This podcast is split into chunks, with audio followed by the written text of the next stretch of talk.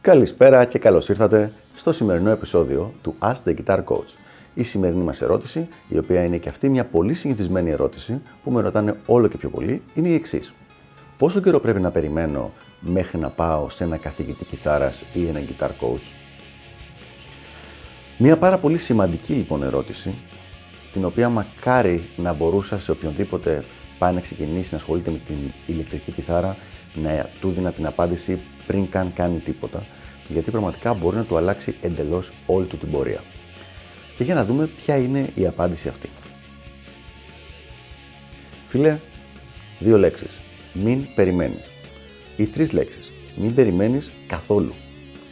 Πήγαινε αμέσως, πήγαινε με το που θα πας να ξεκινήσεις. Για την ακρίβεια, εγώ θα, θα πρότεινα, πήγαινε πριν καν πάρεις την κιθάρα σου, για να μπορέσεις να ακούσεις και κάποια άποψη του δασκάλου, του καθηγητή, του coach και το θέμα της κιθάρας, πήγαινε όσο πιο νωρίς γίνεται.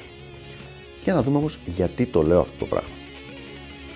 Αν δεν πας σε έναν άνθρωπο να σε καθοδηγήσει και ξεκινήσεις μόνος σου, το μόνο πράγμα που ουσιαστικά θα καταφέρεις θα είναι να προσθέσεις πράγματα στη λίστα των πραγμάτων που θα κάνεις λάθος και που θα πρέπει μετά να ξεμάθεις, όπως λέει ο λαός.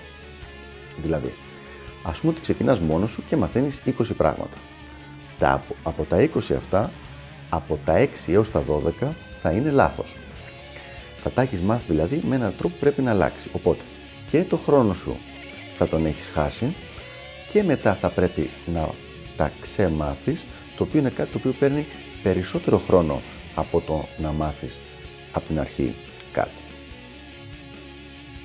Έχω πει και σε προηγούμενο βίντεο του Ask the Guitar Coach ότι πάνω από 50% των ανθρώπων που μου έρχονται για coaching έχουν αυτό που λέμε day one mistakes, δηλαδή λάθη της πρώτης μέρας.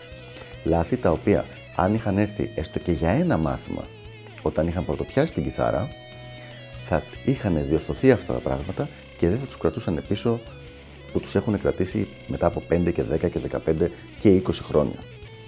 Αυτό συμβαίνει ακριβώς γιατί οι περισσότεροι λένε «Έλα μωρέ, θα πάρω μια κιθαρούλα, θα αρχίσω να παίζω και αν κάποια στιγμή τα βρω σκούρα πάω σε, σε εκείνη τη φάση για μαθήματα». Κάτι το οποίο όμως δεν δουλεύει έτσι, παρόλο που φαίνεται λογικό όταν το εξηγείς σε κάποιον.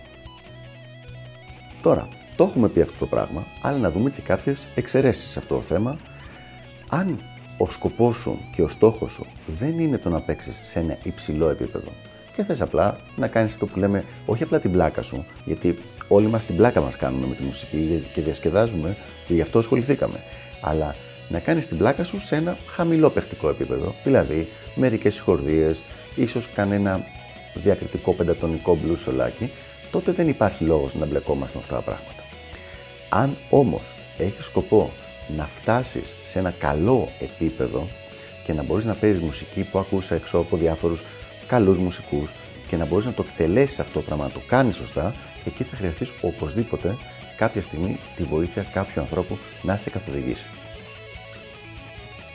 Ποιο είναι το αστείο τώρα της υπόθεσης; Ότι λιγότερο χρόνο θα χρειαζόταν η καθοδήγηση αυτή αν την έκανες στην αρχή από ότι αν την κάνεις αργότερα.